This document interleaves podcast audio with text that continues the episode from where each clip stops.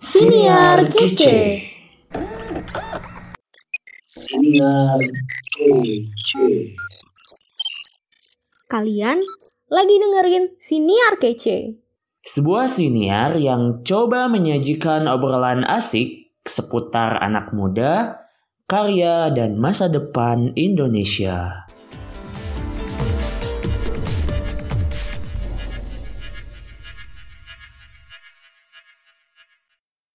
Assalamualaikum warahmatullahi wabarakatuh.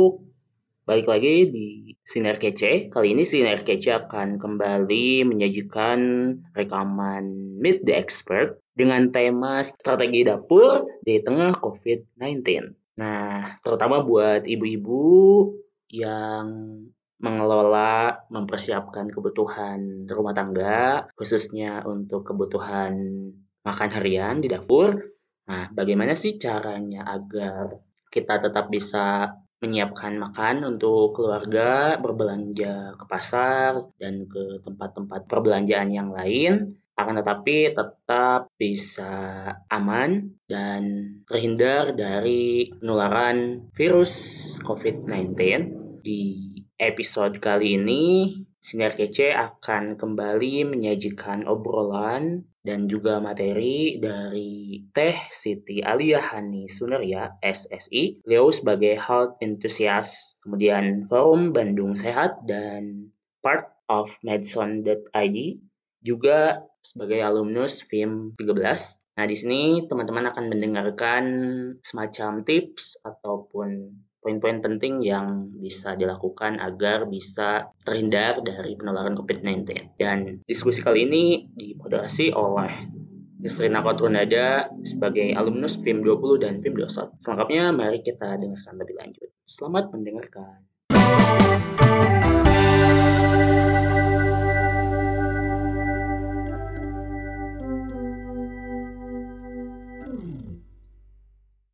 Uh, insya Allah malam hari ini kita akan uh, membahas tentang strategi dapur di tengah COVID-19 yang akan dibawakan oleh pematerinya dari Teh Siti Alia Hani Sunaria. Mangga Teh Siti, eh Teh Siti, Teh Hani udah ada. Teh Hani bisa menyapa teman-teman. Iya. Assalamualaikum warahmatullahi wabarakatuh. Ya. Assalamualaikum warahmatullahi wabarakatuh. Waalaikumsalam. Alhamdulillah. Uh, Alhamdulillah, alhamdulillah ya bisa bisa apa ya bisa sharing lagi bareng sama uh, hari ini saya akan lebih banyak sharing kali ya sharing pengalaman. Uh, gimana nih kurang lebih kita udah hampir tiga minggu ya?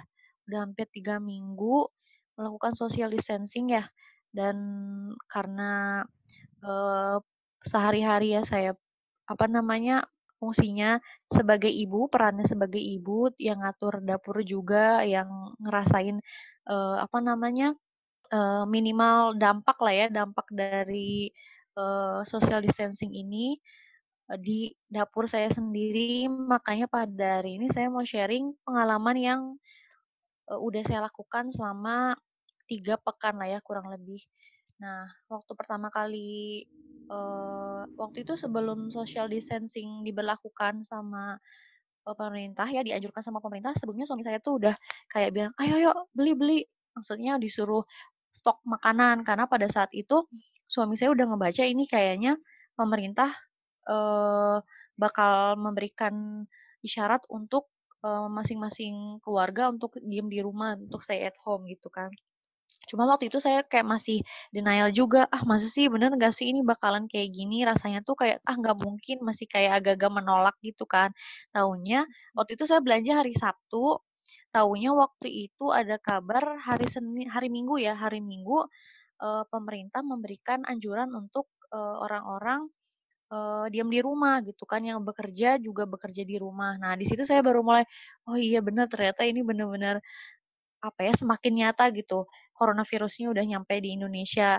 Dan waktu hari Senin akhirnya kan waktu itu saya ceritanya belanjanya masih kayak hari-hari kan di hari Sabtu itu. Dan waktu hari Senin saya pergi ke supermarket itu luar biasa banget supermarket penuh banget. Uh, isinya orang semua dan rasanya tuh besok kayak udah mau lebaran gitu. Nah terus uh, saya beberapa kali ke supermarket selalu penuh. Nggak tahu gimana ceritanya, tapi saya ngerasa kok kayaknya supermarket lebih penuh daripada biasanya karena kan saya rutin tuh ke supermarket yang ada di rumah. Beberapa kali saya ke sana tuh selalu penuh. Dan ngerinya juga kadang orang-orang tuh nggak apa ya, nggak ada yang namanya physical distancing tuh nggak ada. Jadi orang tuh ya udah di dalam supermarketnya tuh berbaur.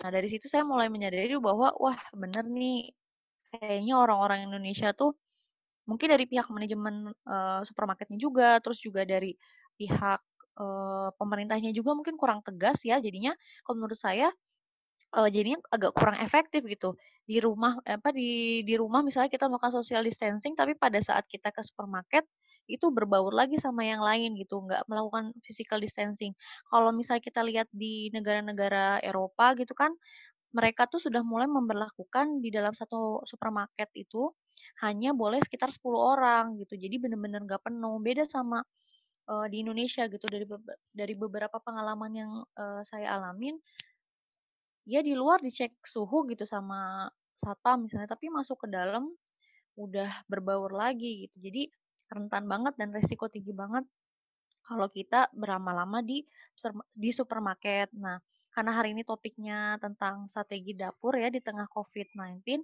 saya mau menyampaikan sedikit tentang ini ya, tentang apa ya, tentang panic buying ya. Jadi sebenarnya kita tuh nggak perlu panic buying. Karena kan kalau kemarin sempat ya waktu awal-awal terjadi kasus 01, pasien 01, 02, 03 di Indonesia terjadi panik buying. Orang-orang pada pergi ke supermarket, nyetok makanan, dan belanjanya heboh. Meskipun waktu itu ada yang menyangkal karena itu awal bulan. Tapi kelihatan orang-orang tuh mulai panik dan belanja segala macam. Nah, sebenarnya kita tuh nggak perlu panik buying. Kalau misalnya kita mau nyetok makanan, silahkan nyetok makanan, tapi jangan sampai berlebihan. Kenapa? Karena e, nantinya juga akan ber, berpengaruh kepada e, apa namanya kelangkaan barang itu sendiri yang terjadi di Amerika kan pada saat pemerintah e, menerapkan e, social distancing, orang-orang pada belanja heboh kan.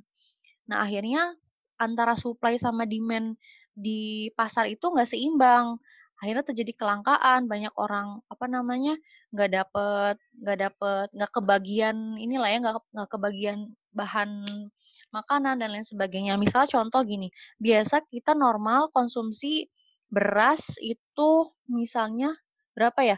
Misal saya taruhlah sebulan itu sekitar 5 sampai 7 kilo misalnya. Tapi dengan adanya situasi ini bisa jadi saya belanja stok beras sekitar 15 eh, kilo atau misal 20 kilo. Nah, ternyata yang melakukan hal seperti saya itu bukan cuma saya aja, tapi ada ribuan orang, ada ratus ribuan orang gitu kan di Indonesia. Akhirnya apa? Tadi karena demand-nya tinggi sedangkan supply-nya masih sama seperti kondisi sebelumnya, maka terjadi kelangkaan dan hal ini juga sebenarnya bisa membuat panik ya ketika nanti uh, beberapa hari kemudian kita ngelihat uh, di sana stoknya nggak ada. Nah, makanya sebenarnya kita nggak perlu tidak perlu panik buying kalaupun misalnya nyetok nyetok aja sewajarnya nggak usah heboh juga. Karena kasihan kalau misalnya nanti terjadi kelangkaan orang-orang di apa orang-orang dengan kelas ekonomi di bawah juga akan sulit mengakses beras dengan harga yang murah seperti itu. Jadi kalau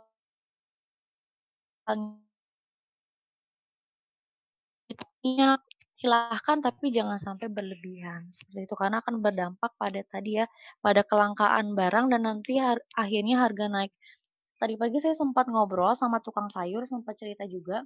Jadi kemarin saya dapat cerita memang untuk uh, apa ya orang-orang yang usaha di bidang pertanian ini, terutama warung itu mengalami peningkatan penjualan ya. Kalau kemarin saya dengar cerita uh, sampai kenaikannya 120% katanya gitu. Ber berbanding terbalik dengan fashion katanya. Fashion tuh justru turun. Kalau misalnya untuk sayur dan lain sebagainya itu naik sampai 120%. Kenapa? Mungkin karena semua orang diam di rumah, akhirnya semua juga masak sendiri, sampai akhirnya tadi gitu kan, akhirnya uh, demand dari kebutuhan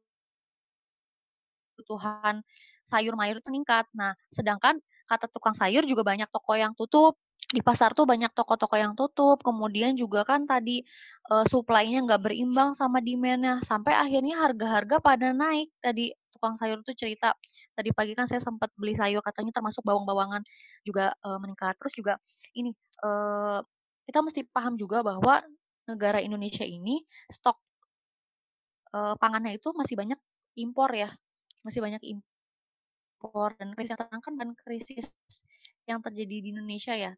Uh, negara kita ini banyak impor bahan pangan dari Cina dengan kondisi Cina kemarin sempat mengalami lockdown juga itu berpengaruh pada uh, ketersediaan pangan di Indonesia. Sampai kemarin kan harga bawang juga bisa bawang bombay ya sampai nembus ke harga 195.000 per kilo yang awalnya mungkin nggak nyampe segitu karena tadi supply-nya rendah sedangkan demand-nya tinggi.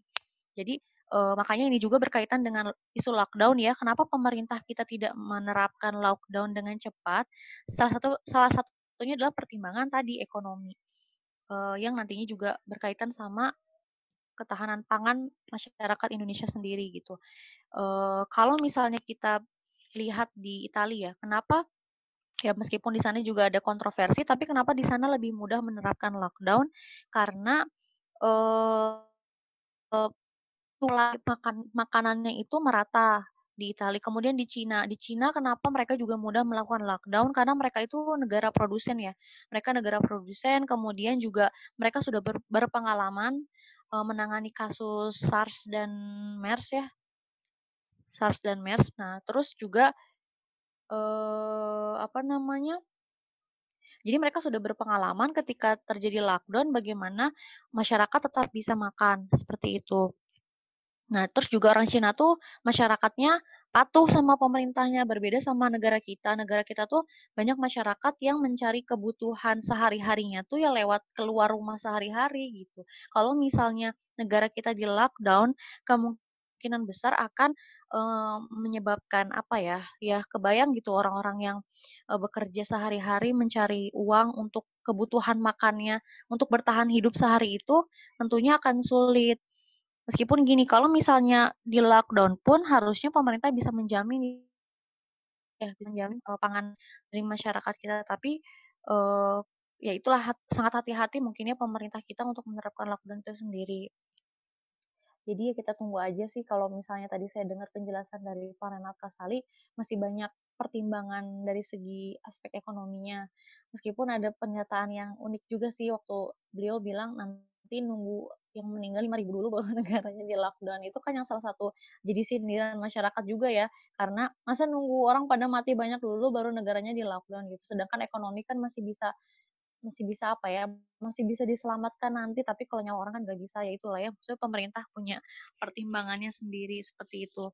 Nah kemudian uh, yang kedua tadi kan berkaitan dengan uh, menyendi kan rumah ya dulu waktu sebelum pandemi terjadi, ya saya termasuk orang yang sangat memanfaatkan uh, layanan pesanan online ya, baik itu lewat aplikasi ataupun misalnya yang lainnya gitu. Tapi dengan terjadinya uh, kondisi pandemi ini, jujur saya juga jadinya khawatir gitu kan, khawatir, takut. Bener nggak ya kalau misalnya kita beli ini bakal terjamin higienitasnya, terus juga bakal ada kontaminasi nggak ya dan lain sebagainya. Dan salah satu sisi lain juga karena saya selalu diingetin sama suami terkait dengan resesi ekonomi yang akan terjadi pasca covid ini makanya saya disuruh berhemat sama suami. Otomatis mau nggak mau ya harus apa ya pahit-pahitan kita masak seperti itu.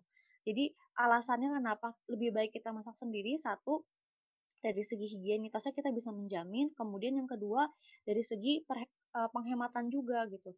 Karena resesi ekonomi itu sudah jelas ya di depan mata sebagai dampak dari pandemi corona ini, maka kita tuh harus uh, apa ya? sehemat-hematnya dan memastikan bahwa kita tuh punya tabungan lah karena masih tabungan gini dana darurat juga kan apa ya penting ya dana darurat penting. Jangan sampai kondisi sekarang ekonomi tidak stabil bekerja di rumah misalnya terjadi penurunan income tuh sampai akhirnya nanti kita harus menggunakan dana darurat misalnya buat makan di waktu-waktu yang sekarang yang sebenarnya belum urgent banget.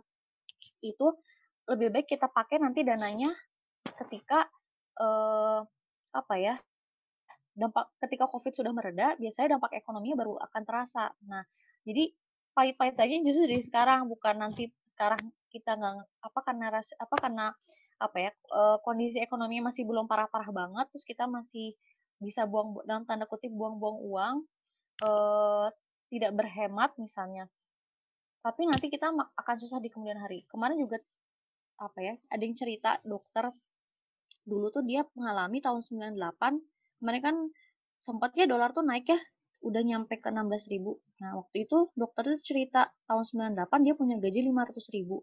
Waktu dia ngalamin masa krisis uh, tahun 98 itu, dia ngerasa 500 ribu itu jadi nggak bisa beli apa-apa. Nah, kurang lebih gambarannya kayak gitu gitu. Dengan kondisi yang sekarang kita nggak tahu ke depan krisis ekonomi seperti apa karena banyak pakar ekonomi yang ancaman kebangkrutan itu akan terjadi di depan sana dan kita nggak akan pernah tahu uang sejuta yang kita pegang sekarang itu akan jadi seperti apa di di, di nanti di apa namanya di masa setelah ini. Makanya tadi kalau menurut saya menurut pribadi saya banyak-banyak berhemat salah satunya tadi dengan masak sendiri di rumah. Kayak gitu. Nah tapi kalau misalnya ya sesekali mau beli sih menurut saya nggak apa-apa karena ya kita juga bisa ngebantu orang-orang yang jualan makanan kan uh, apa namanya membantu para supir uh, online juga yang memang dapat uangnya dari sana. Cuma ada beberapa tips yang menurut saya yang perlu dilakukan yaitu ketika nanti kita beli makanan uh, apa namanya makanannya tuh kita pegang dapat nerima mm, makanannya dipindahkan makanannya ke tempat lain dan uh, wadahnya itu segera dibuang kemudian cuci tangan uh, apa namanya cuci tangan selama 20 detik gitu dengan kaidah yang benar karena bisa jadi terjadi kontaminasi. Nanti mungkin ada tadi ada masukan pertanyaannya apakah uh, coronavirus ini menempel pada makan mungkin menempel pada makanan mungkin nanti akan kita bahas nanti ya. Mungkin uh, sama satu lagi ada masih ada berapa? Saya bahas dulu sampai nomor tiga ya. Uh, mengatur stok makanan sama social distancing. Saya nanti pengen tanya juga sih kalau dari teman-teman sendiri selama ini, selama tiga pekan itu seperti apa e, melakukan stok makanan, apa namanya, mengatur stok makanan di rumah? Ada yang mau sharing nggak sebentar nanti sebelum saya sharing pengalaman saya? Ada yang mau sharing boleh. Gak? Selama tiga minggu ini seperti apa? Ya, Kang Teteh boleh di dibuka. Baik yang mungkin mungkin ada yang ngekos atau mungkin ada yang ibu rumah tangga, pengen tahu juga selama ini pengalamannya seperti apa. Ada yang mau sharing? Boleh ya Kang Teteh dibuka mic-nya. Kalau ada yang mau sharing dulu. Aku deh teh, sharing teh. Oh iya, oke. Okay. Uh, iya teh, aku kalau di rumah ini udah berapa hari, udah tiga minggu ini emang masak mm. terus teh, jarang banget, mm -mm. jarang banget uh, beli makan. Mm -mm. Terus ya udah belanja tiap pagi, tiap oh, pagi oh, tiap, belanja. Oh, tiap pagi belanja. Jadi setiap hari belanjanya ya? Nggak iya, yang nyetok, nggak yang nyetok berapa minggu gitu ya? Kalau nyetok berapa minggu untuk bulanan aja teh ber biasanya teh gitu. Oh, kayak uh, kalau yang segar itu setiap hari ya? Iya, kebetulan tukang sayur dekat rumah juga dia buka setiap hari sih hmm, gitu. Iya. Nah, saya juga belum ngebayangin ya kalau misalnya lockdown terjadi, ya apa tukang sayur masih keluyuran gitu ya tiap hari gitu kan nawalin dagangan itu juga sempat saya juga kepikiran sih kalau misalnya rumahnya tiap hari lewatin tukang sayur kan sebenarnya nggak perlu nyetok uh, beberapa lama ya gitu kan. Cuma kalau misalnya nanti sama pemerintah ada kebijakan lockdown gitu kan, apakah tukang sayur itu akan lewat setiap hari? Kan itu kayak masih belum kebayang juga ya. Cuma ya iya. kalau untuk beberapa beberapa orang yang memang rumahnya kelewatan sama tukang sayur sih nggak apa-apa sih beli sayur gitu kan setiap hari. Nggak uh, perlu nyetok yang selama beberapa hari gitu kan terutama kalau bahan segar kan cepat ini juga ya cepat nggak bagus sih. Cuma mungkin di sini saya pengen share karena kebetulan uh, apa ya kemar kadang tuh saya suka agak susah juga menemukan akses tukang sayur gitu kan di rumah saya kadang lewat tapi dia lewatnya nggak jelas jadi memang biasanya saya beli sayur itu ke supermarket. Nah, cuma kemarin karena supermarketnya rame banget, jadi saya mulai menghindari supermarket.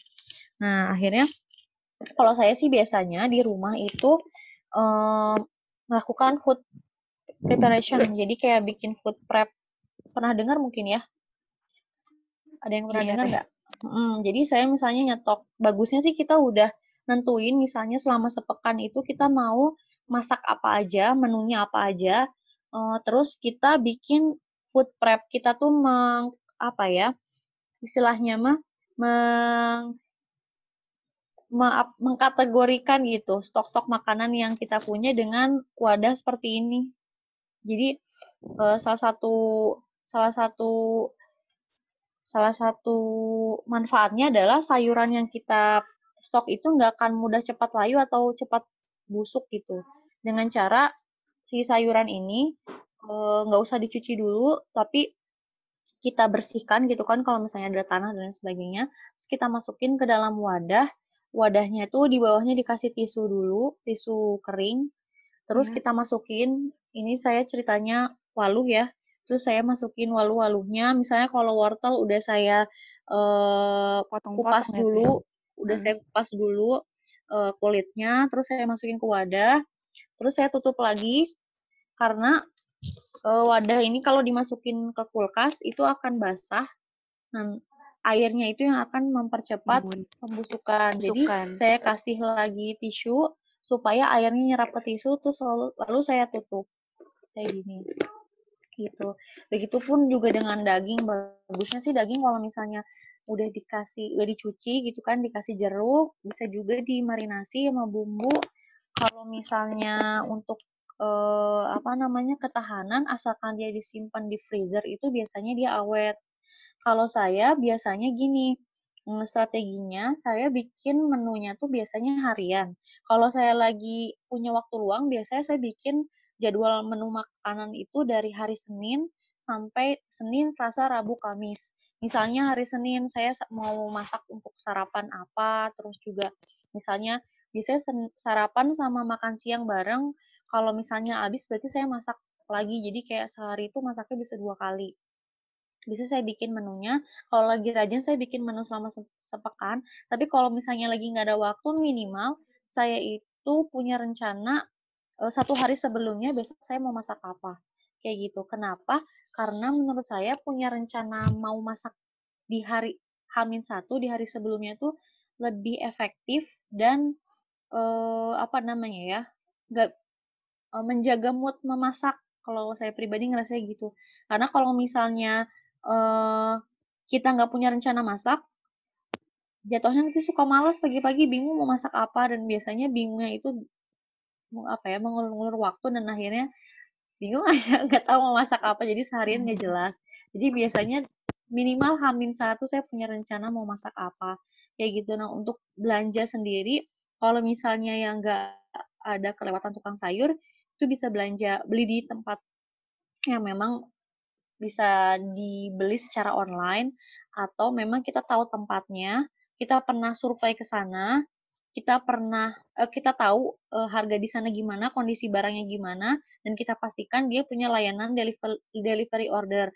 Kalaupun tidak, kita bisa nelpon misalnya, terus nanti barangnya eh, diambil sama Gosen gitu atau Grab. Cuma memang harus hati-hati karena kalau belanja online itu kita kan nggak tahu ya barangnya seperti apa. Kemarin teman saya ada cerita beli ayam 2 kilo, taunya pas nyampe ayamnya juga udah bau. Nah yang kayak gitu-gitu kan harus dihindari juga ya supaya kita juga nggak apa ya nggak rugi lah kayak gitu.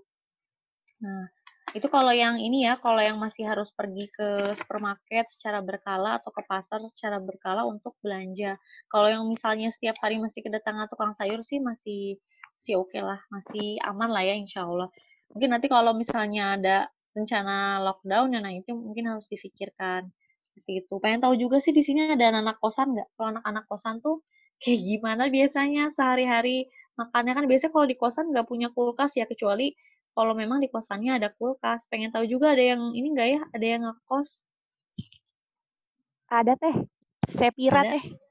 Ada. Coba dong pengen pengen tahu ceritanya.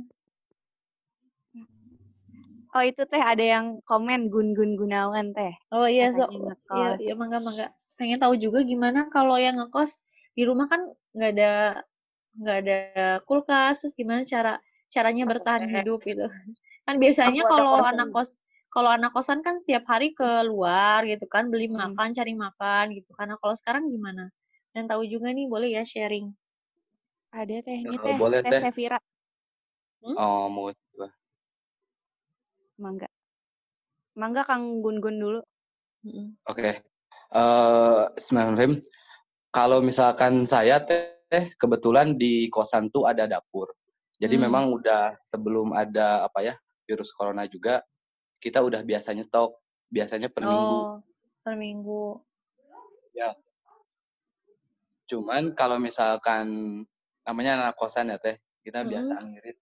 Biasanya kita nyetok tuh makanan-makanan yang memang gak gampang basi. Kayak Mm-mm. misalkan telur, Mm. terus Nugget. kalau misal eh, kayak apa ya nugget yang kayak gitu Mm-mm. Mm-mm. biasanya sih kayak gitu jadi kita belanja ke pasar Mm-mm. nyetok untuk satu minggu Mm-mm. ya kita belanjanya milih bahan-bahan makanan yang gak gampang basi Oh, kayak tapi di gitu teh kosannya ada ada kulkas.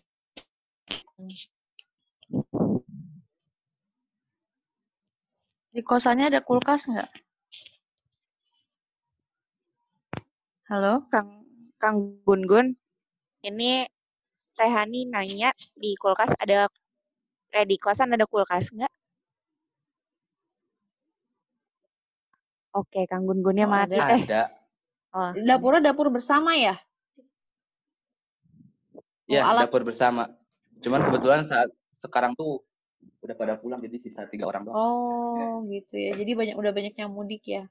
Iya, iya. Iya. iya. Mm-mm. Em, iya sih, memang kemarin saya juga eh, saya juga agak sempat kepikiran kalau misalnya anak-anak kosan gimana ya, nggak kebayang gitu kalau misalnya nanti ada lockdown terus nanti bertahan hidup seperti apa. Tapi eh, ya nggak apa-apa sih sebenarnya langkahnya sudah benar. Cuma mungkin nanti akan disinggung ya masalah nutrisi Eh, karena eh, apa namanya? Nah, kita akan akan beralih ya ke pembahasan tentang nutrisi ya. Jadi sebenarnya kan kalau misalnya boleh cerita sedikit, kalau suami saya tuh di rumah bilang kayak gini, kita tuh sekarang dalam kondisi perang. Jadi agak-agak horor gitu kalau suami saya dari awal tuh bilang ini kita tuh lagi perang loh gitu. Pokoknya hawa-hawanya udah hawa ngeri aja. Apalagi waktu itu kondisinya banyak tenaga kesehatan yang meninggal, terus juga pemerintah juga kayaknya apa ya langkahnya juga kurang cepat dan kayaknya tuh kurang greget, APD susah dan kebayang gitu kayak keluar rumah tuh serasanya kayak ke medan peperangan gitu kan. Nah, kalau misalnya kita ibaratkan sekarang kondisinya kita perang, ya memang kita tuh lagi perang. Musuhnya itu adalah si virus corona itu. Nah, bedanya kalau orang Palestina, negara Palestina itu perang sama Israel kan Israelnya kelihatan ya. Nah, kalau musuh kita itu yang sekarang nggak kelihatan gitu si virus ini. Nah, si virus ini tuh menyerang eh, menyerang manusia, di mana manusia itu punya benteng pertahanan namanya imun, imunitas ya. Nah, imunitas ini bisa terbentuk dengan baik kalau misalnya eh, kebutuhan nutrisi kita itu eh, terpenuhi. Nah, gimana caranya supaya imunitas kita tuh baik? Salah satunya adalah dengan eh, mengkonsumsi atau memiliki pola makan yang apa namanya mencakup kebutuhan nutrisi harian kita. Kalau misalnya eh, dibilangin kan sekarang kondisi kondisinya makin parah ya dengan apa namanya status pasien yang nggak jelas juga eh, apa namanya keadaannya apakah dia tuh positif atau enggak itu memaksa kita memang mau nggak mau harus sehat kalau kata suami saya gitu bilangnya. Nah pokoknya ini mau nggak ada pilihan kita tuh mau nggak mau harus sehat. Kayak ya pokoknya imunitas tubuh kita tuh benar-benar harus kuat karena itulah satu-satunya benteng pertahanan kita. Nah kalau si virus itu sendiri kan dia punya bentengnya tuh si sel-sel lemak ya yang ada di virus eh, yang yang dimiliki oleh si virus itu sendiri. Dan benteng pertahanannya itu akan hancur ketika kita tadi misalnya rajin cuci tangan. Karena kan ini, ini nularnya dari eh, orang ke orang via droplet dan apa namanya kalau misalnya kita tubuhnya kuat ya kita nggak akan yang kena gejala gimana banget meskipun tetap harus melakukan social distancing karena bisa jadi kita tuh carrier seperti itu. Nah, kalau misalnya eh, mungkin ini bisa dibantu ya yang poin prinsip gizi seimbang.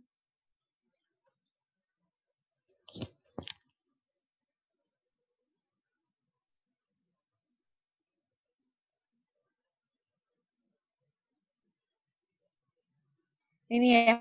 Nah, yang ini tuh gambaran uh, food preparation ya. Jadi tadi uh, saya balik lagi ke materi sebelumnya, teman-teman bisa bikin di rumah atau bisa ngasih tahu juga orang tuanya di rumah kalau yang masih dimasakin sama mama buat menaruh stok makanan tuh seperti ini di kulkas. Kenapa? Salah satunya jangan asal masuk gitu kan barang-barang ke dalam kulkas. Pertama, dengan kita melakukan seperti ini, kita tahu di rumah di kulkas itu isi stoknya tuh seperti apa. Itu yang pertama.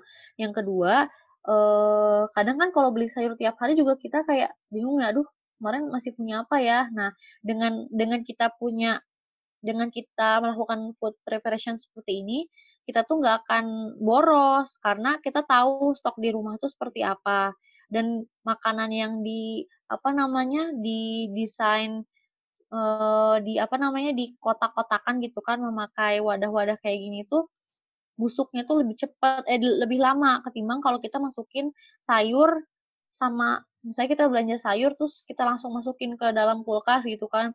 Ada cabai ada apa dimasukin barang-barang semua ke dalam kulkas sampai kita juga nggak tahu isinya apa. Terus besoknya lagi belanja lagi terus besoknya lagi belanja lagi sampai akhirnya ternyata banyak barang-barang atau bahan-bahan makanan yang berlebih nggak e, kemasak dan akhirnya kan jadinya mubazir juga seperti itu sih. Dan kerasa banget lebih memudahkan kalau menurut saya buat saya ya buat saya pribadi itu lebih memudahkan dengan uh, mendesain isi kulkas tuh dengan storage storage seperti ini.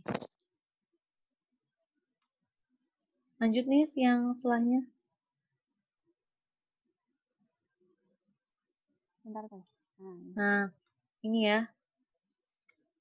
Nih prinsip gizi seimbang. Jadi uh, karena tadi benteng pertahanan kita atau imunitas tubuh, maka ini adalah yang harus kita uh, miliki ya, harus kita lakukan, harus kita upayakan setiap harinya. Yang pertama adalah mengonsumsi makanan dengan beraneka ragam. Jadi kalau tadi Gun-Gun cerita, uh, sejauh ini makan telur aja, sebenarnya telurnya udah bagus, tapi sebaiknya harus ditambah lagi dengan asupan nutrisi yang lainnya, jangan sampai buahnya lupa, jangan sampai uh, apa namanya, sayurannya lupa. Kalau misalnya, uh, apa namanya, tadi ya, misalnya akses ke tukang sayurnya susah, uh, dan nggak bisa stok lama-lama, ya stok beberapa hari aja, uh, apa namanya, stok misalnya selama berapa hari, nanti keluar lagi. Tapi, nggak usah lama-lama kalau belanja gitu. Jadi tetap tetap efektif aja gitu belanja keluar, tapi tetap dalam rangka memenuhi kebutuhan nutrisi kita. Jadi makanannya harus beragam. Nanti kita bahas ya di, di poin selanjutnya. Kemudian kita menerapkan pola hidup bersih dan sehat. Rajin cuci tangan, rajin bersih-bersih rumah. Bisa semprot-semprot barang barang-barang pakai disinfektan. Kemudian menjaga berat badan ideal nih, salah satu poin penting juga. Nah, kita sekarang jadi geng rebahan nih di rumah ya. Uh, apa namanya? nggak punya ibaratnya kalau kemarin-kemarin kita punya aktivitas di luar rumah, sekarang kan hampir sebagian besar aktivitasnya dihabiskan di rumah ya, banyak duduknya mungkin atau banyak rebahannya. Nah, dengan eh, dengan makanan yang terus masuk, terus kita ngunyah terus, bisa jadi nanti berat badan berat badan kita tuh malah naik gitu kan secara drastis karena aktivitas fisik kita itu eh, sangat rendah lah di rumah. Nah, salah satunya adalah dengan kita di pola hidup aktif dan berolahraga di rumah itu kita bisa melakukan aktivitas fisik atau latihan fisik. Latihan fisik ini bisa kita lakukan dengan olahraga ringan di rumah. Kan sekarang mah zamannya YouTube ya, nggak nggak pergi ke gym juga atau ke tempat studio olahraga juga bisa melakukan exercise di rumah. Atau kalau paling banter nggak sempat olahraga yang minimal aktivitas fisik. Nah, kalau aktivitas fisik ini meliputi pekerjaan rumah tangga. Mungkin kalau misalnya yang tinggal sama orang tuanya bisa bantuin uh, orang tuanya beres-beres. Kalau yang misalnya udah uh, menikah, punya anak, bisa olahraga bareng sama suaminya. Kalau misalnya yang ngekos ya, insya Allah lah ya bisa apalagi ngekos mah wajib lah nggak punya beban tanggungan dan yang lainnya. Jadi jangan rebahan aja bisa olahraga di rumah minimal 20 sampai 30 menit sehari. Ya biar nggak bosen lah ya. Lagian badan kalau diistirahat, diistirahatin terus rebahan terus kan juga nggak enak ya. Jadi di, diolahragakan supaya uh, badan kita tuh bugar. Ini semuanya tuh dalam rangka meningkatkan imunitas tubuh kita seperti itu. Mungkin lanjut, ini yang poin selanjutnya. Oke teh. Uh, sebentar. Yang ini ya teh. Ya, yang isi piringku. Nah, isi piringku ya. Jadi, gimana sih sebenarnya menu makan yang beraneka ragam, di mana apa yang kita makan itu akan memenuhi kebutuhan nutrisi kita. Nah, nih Teteh kasih gambaran aja ya berupa Teteh kasih judul namanya isi piringku. Jadi kurang lebih gambaran isi piring kita tuh harusnya tuh seperti ini. Tadi kalau Gun-Gun cerita udah ada telur, udah bagus, udah tepat. Lauk pauk ini bagusnya itu mengandung protein hewani atau protein yang berasal dari hewan juga protein nabati yang berasal dari tumbuh-tumbuhan atau biji-bijian. Misalnya apa? Kalau misalnya protein nabati itu tahu, tempe, kacang-kacangan. Kalau e, protein hewani udah jelas ya, ada ikan, daging, telur. Kalau misalnya tadi daging nggak bisa nyetok kalau yang di kosan atau misalnya bingung masaknya apa ya udah nggak apa-apa telur. Tapi nggak apa-apa diselang-seling juga ya biji telur terus mah bosen. Misalnya ya uh, ya goreng ikan mah bisa lah ya ikan atau ya apalah ya jangan bisa bosan jangan telur aja pendek sekali-kali nyobain resep apa bikin kayak gitu bisa. Nah makanan pokok nih makanannya tuh nasi kan. Kita mana nih nasi nih? Orang Indonesia kan makanya nasi. Nah tapi ternyata makanan pokok itu bukan cuma nasi aja. Ternyata ini tuh karbohidrat ya yang ini. Karbohidrat yang dimakan pokok ini itu termasuknya karbohidrat. Ternyata Eh, roti juga termasuk karbohidrat. Terus talas, roti, terus apa ini? Kentang, ubi, jagung. Nah, ini termasuk karbohidrat. Biasanya orang Indonesia mah ya, orang Indonesia nih orang Sunda apalagi ya, kalau misalnya makan itu pakai nasi. Lauknya apa? Pakai perkedel kentang ya. Terus sayurnya bihun. Bihun ada wortelnya sedikit terus pakai kerupuk nah itu teh padahal kalau dipecah lagi isinya teh karbohidrat semua nah jangan sampai kayak gitu jadi harus beragam makanan itu supaya apa? Kebutuhan nutrisi kita tuh tercukupi. Jangan lupa sayurnya. Nih sayur tuh macam-macam. Ada walu ada wortel terus juga ada apa nih? Lobak. Pokoknya segala macam tumbuh-tumbuhan deh itu termasuknya sayuran nih. Kalau kita lihat nih lihat. Karbohidrat itu porsinya segini. Nih, ternyata setara sama sayurnya. Sayurannya juga harusnya segini. Nih, lauk pauknya ternyata nggak usah banyak-banyak. Hmm.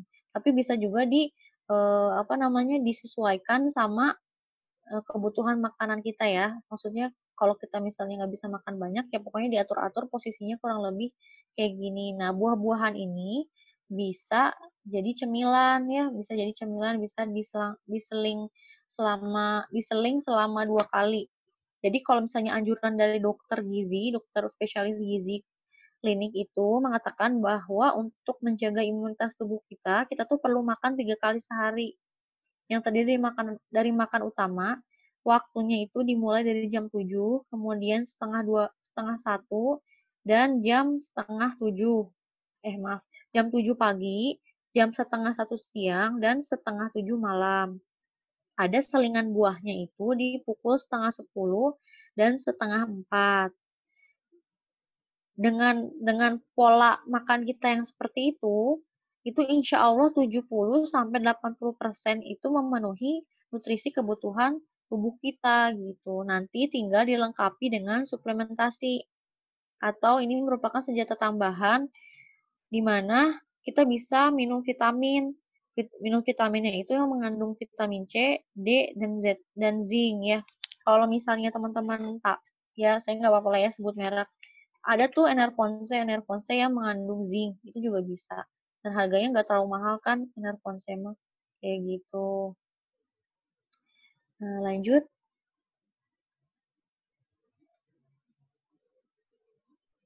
Nah, ini ya contohnya isi piringku.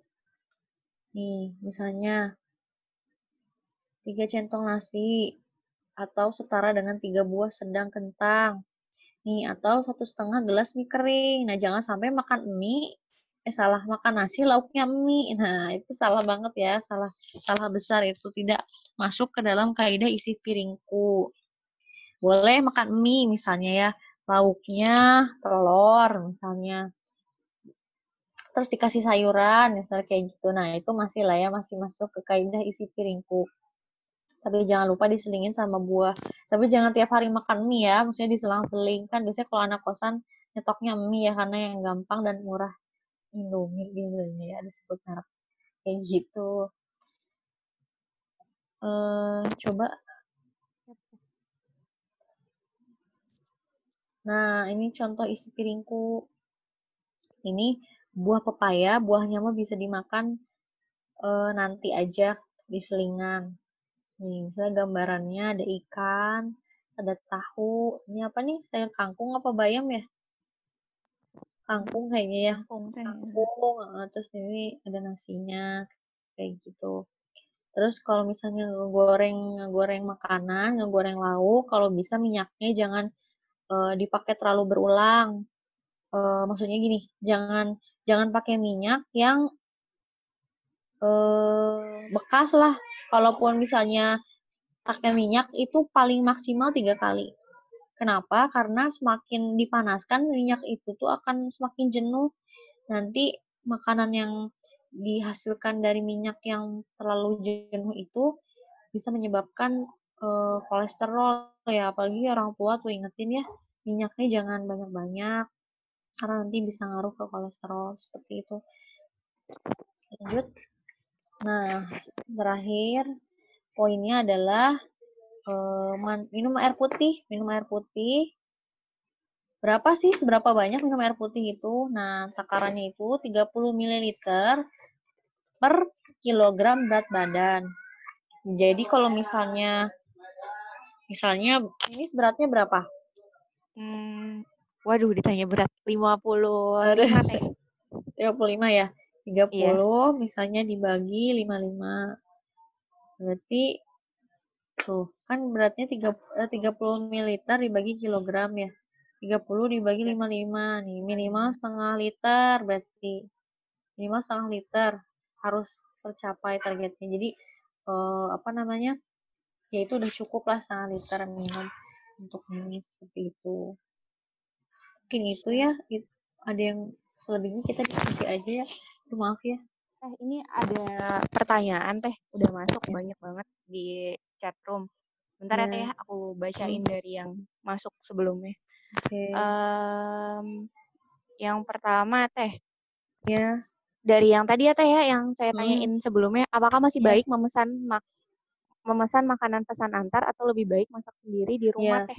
Heeh. Tadi sudah Gimana? dijelaskan ya, kalau dari segi baiknya mah udah jelas lebih baik masak sendiri. Pertama, selain masalah higienitas, yang kedua kita juga jauh lebih berhemat karena ya ya inilah waktunya yang tepat kita untuk banyak berhemat. Tapi kalaupun misalnya kita mau sesekali beli itu nggak apa-apa.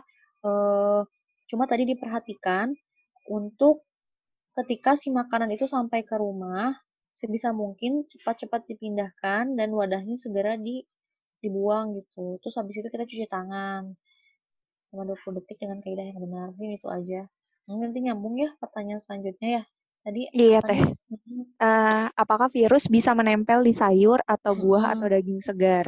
Nah, sebenarnya saya ini dulu ya bahas soal makanan. Jadi kalau yang saya baca eh, belum ada kejadian, belum ada angka kejadian pasien eh, pasien terinfeksi karena makanan katanya gitu. Kenapa? Salah satunya katanya salah satu kondisinya itu karena coronavirus ini tuh nggak kuat di perut katanya karena kondisi perut itu asam gitu. Itu salah satu kabar baiknya ya. Jadi memang infeksi yang eh, infeksi yang dilakukan oleh si coronavirus itu lebih menyerang ke pernafasan, sistem pernafasan. Jadi kalau di perut dia tuh kayak nggak kuat lah karena kondisi karena kan ketika makanan masuk ke dalam eh, organ tubuh kita kan lewat lambung ya. Nah di lambung itu asam si coronavirus ini katanya tuh nggak kuat, kayak gitu itu kabar baiknya. Cuma kontaminasi itu masih tetap bisa terjadi ketika misalnya tadi barang yang kita sentuh itu eh, misalnya si kemasan dan lain sebagainya tuh mungkin habis dipegang orang yang tidak menjaga higienitasnya dan ternyata dia tuh misalnya terinfeksi misalnya. Nah, yang hal yang seperti itu lebih ke uh, lebih ke apa ya? Hal-hal yang sifatnya uh, tadi tidak menjaga kehigienitas tidak menjaga kebersihan si tangan tadi loh. Jadi makanya pentingnya cuci tangan. Terus kalau misalnya habis kita punya dapat kemasan makanan atau misalnya kemasan uh, daging dan lain sebagainya itu lebih baik kita buang, kita ganti, kita buang atau kita bersihin aja. Nah, untuk sayur sendiri sebenarnya tuh ada yang meneliti katanya dia tuh bertahan. Bertahan di uh, di daun selada selama beberapa hari. Makanya kan salah satu anjuran dari uh, yang sering kita dengar juga untuk tidak makan makanan mentah ya untuk saat ini gitu karena ketika dipanaskan si virus ini tuh nggak akan nggak akan bertahan. Yang teteh baca tuh seperti itu. Jadi sebaiknya kita hindari dulu makan makanan yang mentah dan kita memproses makanan dengan baik dan kita juga menjaga uh, tangan kita supaya tetap bersih. Kayak tadi Gun-Gun kan salah satunya juga dia punya uh, ini ya tinggal di kosan yang dapur bersama. Meskipun hanya tinggal tiga orang tetap harus diperhatikan. Tadi si alat-alat yang bekas dipakainya tuh sebisa mungkin uh, dijaga keberhasilannya mau pakai setiap mau pakai setiap mau masak. Bener sih juga ketemuannya apa ya punya tope seperti itulah langsung ya untuk yang makanan. Hmm, baik teh. Teh ada pertanyaan lagi nih teh? Masih bisa yeah. jawab teh? Iya boleh oke. okay. ini dari Kang Fahri. Malam teh Hani punten mau tanya Yeah. Kalau ngestok gitu, apa nggak kena sidak? Ngestok mm -hmm. makanan gitu teh maksudnya ya. Karena mungkin ada yang menilai menimbun. Mohon pencerahannya teh. Terus boleh nggak teh beli banyak untuk dijual lagi di market lain dengan alasan hmm. rasional apa pun? Iya. Kalau nggak kemarin itu sempat ada pembatasan pembelian gula ya, kalau yang saya tahu. Jadi gula itu sempat langka dan di stok jadi bukan di stok maksudnya dibatasi misalnya orang tuh cuma boleh beli dua dua kemasan doang. Nah nggak lebih dari itu nggak boleh. Tapi kayaknya kalau untuk beberapa barang dengan dengan uh, alasan misalnya kita memang buat jual lagi kayaknya itu sih nggak apa-apa. Uh, misalnya ngestoknya belinya di mana dulu? Nah itu yang mesti di apa ya mesti jelas dulu. Kalau misalnya ngestoknya beli di pasar sih kayaknya nggak akan kenapa-napa. Kayaknya sih kalau menurut saya ya, karena saya belum pengalaman juga. Tapi kayaknya sih nggak apa-apa. Misalnya kan ada ya warung-warung grosir. Nah, kalau kayak gitu nggak apa-apa. Cuma kalau menurut saya barang-barang yang biasanya dibatasin tuh kayak sembako kalau nggak salah ya sembako kayak gula sembilan bahan pokok kalau nggak salah tuh uh, gula kayaknya kalau bahan-bahan segar sih enggak ya kalau nggak salah tapi kalau misalnya kayak gula yang langka-langka gitu mungkin ya memang dibatasin gitu. Sempat gula kan agak susah ya nyarinya. Kemarin kalau saya dengar ceritanya. Iya teh betul teh. Oke, okay. mm -hmm. terima kasih Kang Fari. Apakah ada pertanyaan lagi? Udah cukup? Oh, udah cukup teh nampaknya. Hmm. Udah teh, oke. Terus selanjutnya teh ada pertanyaan lagi teh sebenarnya hmm. kalau kita nggak makan sayur atau buah setiap hari, hmm. tapi makan vitamin C setiap hari itu cukup atau enggak? dari ya. Teh Safira. Ya. Jadi kan vitamin C itu kan hanya bagian kecil ya dari dari mikronutrien ya, sedangkan tubuh kita tuh nggak cuma butuh vitamin C aja, butuh vitamin E, butuh vitam, uh, kalsium, butuh kalium, butuh uh, mikronutrien yang lain. Nah, kalau misalnya kita hanya makan vitamin C aja, tidak makan sayur dan buah, maka tadi kebutuhan-kebutuhan nutrisi yang lain itu tidak terpenuhi. Kalau teman-teman ya nanti bisa buka di Medson ya, di medson.id. Nah, ada postingan eh, tentang ini tentang nutrisi peran nutrisi peran nutrisi di dalam tubuh itu. Ada vitamin A, ada vitamin B6, vitamin B12, vitamin C, vitamin D, vitamin E, ada selenium, zinc, tembaga, asam lemak, omega 3 dan omega 3 dan lain-lain. Dan kalau misalnya kita cuma makan vitamin C tanpa makan sayur buah, nantinya nggak lengkap gitu loh. Karena kan tadi sudah saya jelaskan sebelumnya bahwa vitamin C ini hanya suplementasi gitu, komplement, hanya melengkapi dan yang paling pentingnya itu adalah di sayur dan buah tadi gitu. Vitamin C itu hanya sebagai penambah aja, senjata tambahan kap yang utamanya itu tetap dari sayur dan buah. Itu sih kalau pemahaman saya ya. Jadi kalau misalnya masalahnya di ketersediaan, uh, ya saya sih berharap semoga masih bisa makan sayur buah ya, karena tetap aja kita butuh serat dari sayur, butuh air dari buah juga untuk imunitas tubuh kita. Mungkin itu gambarannya ya. Oke Teh, siap. Teh Sevira, apakah ada pertanyaan tambahan? Atau sudah jelas? Oh, sudah jelas sepertinya Teh. Oke, lanjut Teh, teh ke pertanyaan selanjutnya dari Teh Rohmah. Teh Punten hmm. mau tanya, prinsip food prep itu kan tergantung jenis bahan makanannya Teh. Hmm. Misal, preparation daging sama sayur itu kan beda. Ada sayur yang hmm. baiknya dicuci dulu baru dipotong, baru dimasukin hmm. ke Tupperware dan sebagainya Oh, iya iya. Food prep teh ada nggak? Hmm, iya. Uh, nanti mungkin detailnya bisa di di apa? Googling kayaknya banyak ya jenis-jenis sayuran apa aja sih sebenarnya yang nggak boleh di dicuci dulu karena nanti malah mengalami cepat mengalami pembusukan. Kayak misalnya setahu saya ya daging itu untuk kayak daging ayam, daging sapi itu justru jangan dicuci dulu.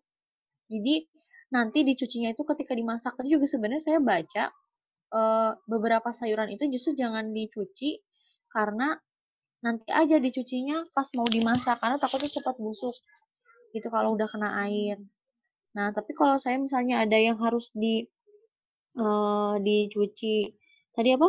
Dicuci dulu baru dipotong-potong dan dimasukin ke tupperware. Uh, saya kurang paham sih, cuma kemarin pengalaman saya gini, saya tuh kan sempat bikin food prepnya brokoli ya ternyata brokoli yang dipotong-potong itu justru lebih awet ketimbang brokoli yang saya masukin se sebong apa ya so. nggak saya lepas dari masih sebonggol gitu saya cuma potong bagian bawahnya aja ternyata lebih cepat busuk ketimbang kalau misalnya saya udah potong kecil-kecil uh -uh. saya belum tahu detail sih uh, seperti apa aturannya biasanya kalau saya lebih kayak uh, apa namanya mana yang sebaiknya dicuci pak masih pakai feeling saya aja. Mana yang seharusnya cuci tahu ini buah cepat busuk. Uh, sebaiknya jangan dicuci dulu pakai air disimpan aja dulu baru nanti di apa namanya di, di dicucinya nanti ketika mau mau apa mau dimasak mau dimasak. itu ya. Ini dulu aja dulu ya nanti bisa dibaca lagi. Iya siap teh. Teh ini ada pertanyaan dari Kang Gun Gun Teh hmm. kalau dibantu sama minum vitamin kalsiplek, mungkin maksudnya tadi uh, makanan yang apa sih yang isi piringku tadi ditambah dengan minum vitamin hmm, kalsiplek hmm. gitu teh. Vitamin gitu ya. Hmm, ditambah vitamin. Ya. Uh, ya saya tahu sih ya mungkin paham kendalanya anak-anak di anak-anak kosan tuh di situ ya maksudnya menyediakan makanan yang uh, yang apa yang standar minimal lah maksudnya isi piringku yang benar-benar memenuhi kebutuhan nutrisi. Kalau misalnya memang kalau saran saya gini aja nyetok mah nyetok aja ya maksudnya makanan uh, yang misalnya sayuran nyetok. Oh ya tadi saya sempat googling beberapa cara uh, tentang gimana caranya beli buah, eh gimana caranya nyetok sayur sama buah, tapi nggak cepet busuk. Nah itu bisa bisa dipelajari. Kalau yang tadi saya baca itu e, bisa dibungkus pakai tisu, tisu hand towel tuh, dia kan kering ya, bisa dibungkus pakai itu, atau bisa pakai aluminium foil. Detailnya, e, saya sih berharap teman-teman bisa mengeksplor lagi lebih jauh seperti apa triknya menyimpan makanan tanpa dimasukin ke kulkas misalnya ya. Tapi kalau misalnya di kosannya ada kulkas, ya sebaiknya tetap bisa makan sesuai dengan anjuran dari Kemenkes nutrisi piringku untuk memenuhi kebutuhan nutrisi. Karena ini yang ngomong juga bukan saya, tapi Kemenkes ngomong, terus juga dokter gizi juga ngomong seperti itu. Kalau misalnya pas stoknya banget habis dan hari itu nggak ada sayur buah, boleh dibantu vitamin Caviplex. Caviplex itu mungkin vitamin tambahan ya, kayak gitu ya.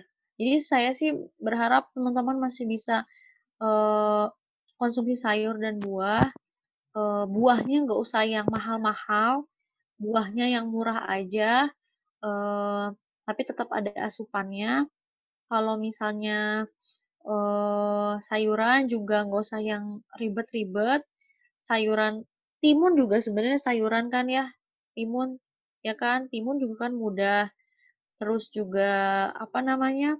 Wortel juga kan sebenarnya dia awet ya, wortel. Kalau brokoli mungkin cepat busuk, tapi wortel tuh dia termasuk yang awet.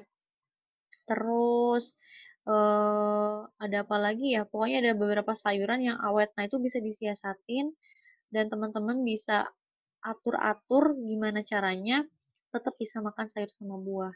Vitamin itu hanya suplementasi. Beda ceritanya nanti kalau udah udah benar-benar sulit ya. Kalau sekarang kan sayur buahnya masih bisa diakses ya. Nggak usah beli yang mahal-mahal. Saya juga eh, belajar berhemat gitu kan. Sekarang buah nggak usah yang mahal. Eh, sayur juga nggak usah yang ribet-ribet. Yang penting bisa makan sayur sama buah setiap harinya. Kalau nanti udah fasenya berbeda, mungkin beda cerita lagi. Tapi kalau sekarang karena mumpung masih bisa diakses, sebaiknya tetap dikejar. Gitu. Buah dan vitaminnya. Segini Teh, itu ya. Oke Teh, siap. Mungkin pertanyaan selanjutnya juga terkait vitamin Teh. Eh, boleh nggak ya Teh tiap hari minum vitamin? Tapi baiknya sayuran ya Teh ya, berarti sayur dan buah ya.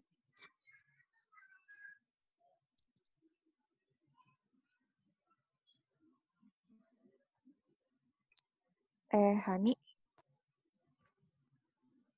Hmm? Boleh nggak Teh kira-kira tiap hari minum vitamin Teh? Soalnya dia pernah dengar katanya kalau minum vitamin tiap hari harus diselang-seling Teh, kata Teh Kolistiani.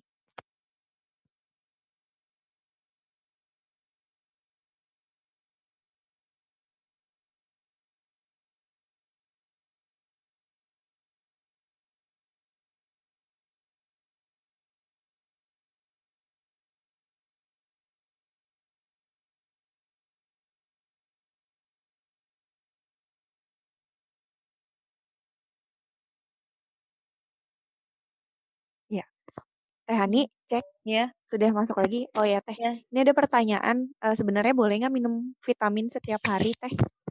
Soalnya katanya pernah dengar Mm-mm. bahaya kalau minum vitamin setiap hari. Hmm, vitamin apa dulu ya? Kalau hmm, setahu saya sih begini ya, vitamin itu kan suplementasi ya. Dia tuh komplement dari eh, nutrisi yang kita misalnya gini, kayak tadi saya bilang dengan kita mengkonsumsi isi piringku tadi dengan tiga kali makan pokok dan dua kali makan selingan itu bisa memenuhi 70 sampai 80 persen kebutuhan nutrisi kita. Nah, disuplementasi dengan eh, vitamin. Tapi kalau misalnya teman-teman merasa eh, cukup dengan apa yang dimakan, misalnya, oh saya makan sayurnya banyak, makan eh, buah-buahannya banyak, sebenarnya suplemen vitamin itu tidak harus diminum setiap hari.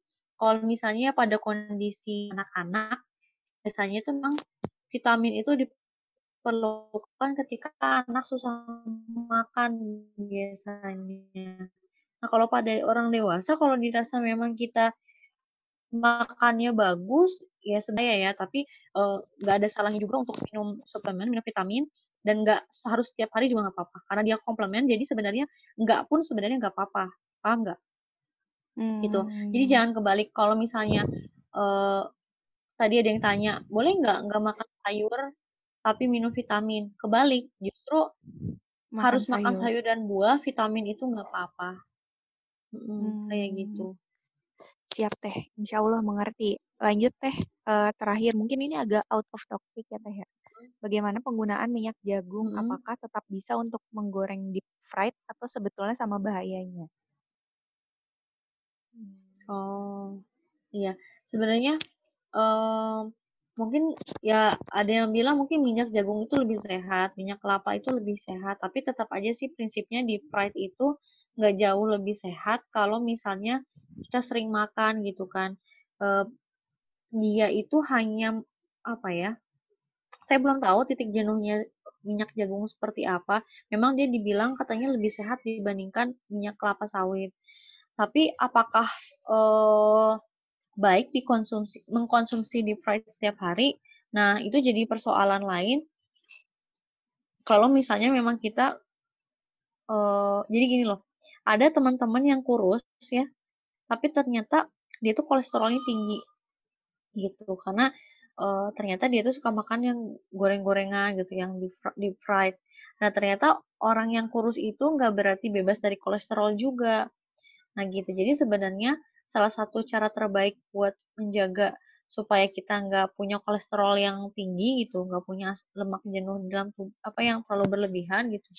Ya jangan terlalu sering-sering uh, makan yang deep fry. Kalau misalnya lebih bagus tadi ya, kalaupun misalnya mau pakai minyak, lebih baik minyaknya nggak usah yang banyak-banyak. Lagian kalau pengalaman saya ya, karena tadi minyak itu nggak bisa dipakai sering-sering, menggoreng sesuatu dengan yang benar-benar tenggelam tuh sayang kan nanti ujung-ujungnya minyaknya harus dibuang kalau nggak harus pakai berulang kayak gitu. Jadi kalau menurut saya sih kalau saya pribadi ya untuk penggunaan di dapur rumah saya saya tuh jarang banget ngegoreng pakai yang bener-bener minyak deep fried gitu. Jadi saya ngirit banget karena kebetulan di rumah saya pakai minyak kelapa dan tahu minyak kelapa mahal jadi pakainya ngirit-ngirit kayak gitu. Itu mungkin salah satu psikologisnya ya psikologis ya yang yang saya alami kalau kita pakai minyak uh, yang lebih mahal tuh jadi makanya ngirit-ngirit gitu. Oke, siap Teh. Teh kebetulan tadi pertanyaan terakhir Teh dari mm. si Tetehnya. Uh, kiranya cukup sekian aja Teh sesi yeah, iya. sharing yeah. pada malam hari ini. Terima yeah. kasih banyak untuk Teh Hani sudah berkenan sharing bersama. Sama-sama ya. Yang ada di sini. Oh ya Teh, sebelum kita akhiri acara pada hari ini, ada yeah. sesi foto bersama dulu teh oh, gitu. Sesi uh, ya bentar bentar bentar. Sebentar ya teh. Yeah. boleh akang teteh yang peserta audiensnya dibuka kameranya dulu untuk foto bersama. Saya berikan waktu dua menit. Ya. Ayo akang teteh. Yang lagi mendengarkan Boleh dibuka kameranya. Oke, sepertinya sip, mantap. Ayo satu menit lagi, santai. Tadi kayaknya ada yang nanya ya soal air. Oh iya teh, ini uh, boleh diulang bagaimana cara hitung asupan air minum yang kita butuhkan. Ya, 30 ml, 30 ml. Ya, 30 ml dibagi kilogram berat badan ya. Hmm, siap kurang detail ya teh siap saya hmm. oke. Okay. baiklah. Udah siap semuanya kang teteh? Di foto aja boleh ngadep ke kamera masing-masing. Hmm. mangga. Ini mau saya aja deh yang mau yang ini oke satu dua tiga. Sip. Udah teh Terima kasih Kasian banyak Teh Hani atas sharingnya. Sudah mendengar. Semoga sharingnya bermanfaat. Siap, siap Teh Hani. Terima kasih banyak ya Teh ya. Semoga ya, ilmunya juga berkah dan nyampe ke teman-teman hmm, semua yang ada di sini. Tetap sehat ya semuanya ya. Tetap sehat, tetap jaga imunitas tubuh. Karena ini bakal panjang. Kalau ngobrol sama suami, eh, pandemi corona ini akan panjang dan cukup lama. Apalagi ngelihat eh, pemerintah yang kayak gini. Nggak tahu gimana ceritanya pokoknya ini akan panjang. Jadi ya teman-teman harus sehat wajib sehat. Ya gitu ya salah satunya dengan pemenuhan nutrisi sesuai dengan kebutuhan tubuh kita ya. Mungkin itu aja. Siap. Itu closing statementnya Teh Hani ya berarti? Mm, ya mm -mm.